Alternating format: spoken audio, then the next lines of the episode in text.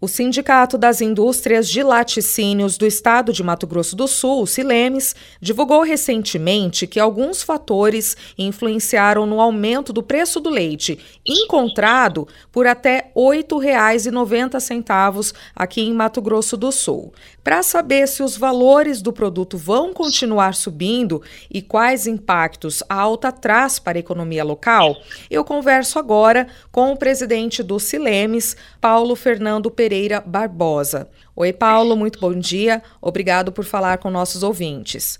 Bom dia, Thaís. É um prazer estar aqui com vocês. O que influenciou essa queda de produção do leite? A queda de produção, ela está principalmente relacionada ao desestímulo do produtor em continuar produzindo leite, porque frente às outras culturas que a gente tem, tanto no Mato Grosso do Sul quanto no Brasil, o leite ficou é, desprestigiado com relação aos valores. Então, o que a gente está tendo hoje, na verdade, é um desequilíbrio, né? A gente passou por um período de preços muito baixos, onde houve a falta de incentivo, né? A, a, não se tornou atrativa a produção de leite por causa dos preços praticados. E aí, a, obviamente, o produtor que produzia leite, vendo o seu vizinho produzir é, carne, vendo o outro produzir lavoura de soja, de milho, ou seja, de cana, de eucalipto, ele foi migrando a sua atividade, foi abandonando a produção de leite e passando a sua, a sua propriedade para outras produções, né? A gente já foi um grande estado produtor de leite é, há, há alguns anos atrás, né? Mas é, com as, as tecnologias que a gente desenvolveu, principalmente os, os incentivos à produção de gado de corte e a outras culturas, o leite foi deixado, é, foi sendo deixado né, de, de, de lado e, e essas outras culturas foram ganhando espaço e reduzindo, hoje a gente ocupando as últimas posições no ranking de produção de leite do país. Uhum.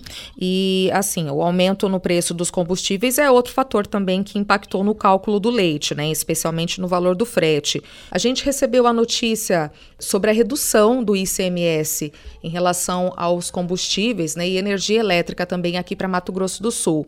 Há possibilidade de melhorar a logística aqui no estado, por exemplo? Na verdade, essa redução, ela, a gente viu o reflexo dela nas bombas aí da, da gasolina e do etanol, né? É, essa, essa última redução agora. O diesel já vinha nessa alíquota, né? E hoje ele está num valor bem elevado.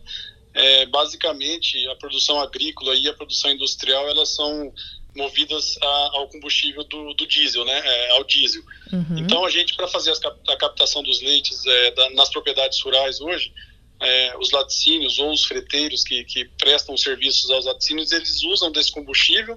Como a gente tem uma, uma baixa produtividade hoje no estado, acaba ficando muito caro buscar esse, esse leite nas propriedades, porque a distância percorrida, né, é a mesma e acaba buscando um volume menor. Então não se dilui esse custo desse frete no volume de leite que está sendo captado.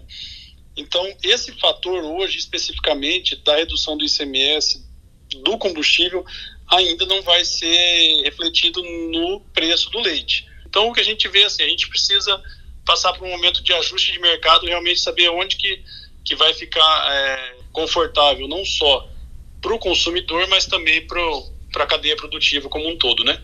Bom, eu conversei então com Paulo Fernando Pereira Barbosa, presidente do Sindicato das Indústrias de Laticínios de Mato Grosso do Sul. Paulo, muito obrigada pela participação. Thaís, eu que agradeço. Um ótimo dia a todos.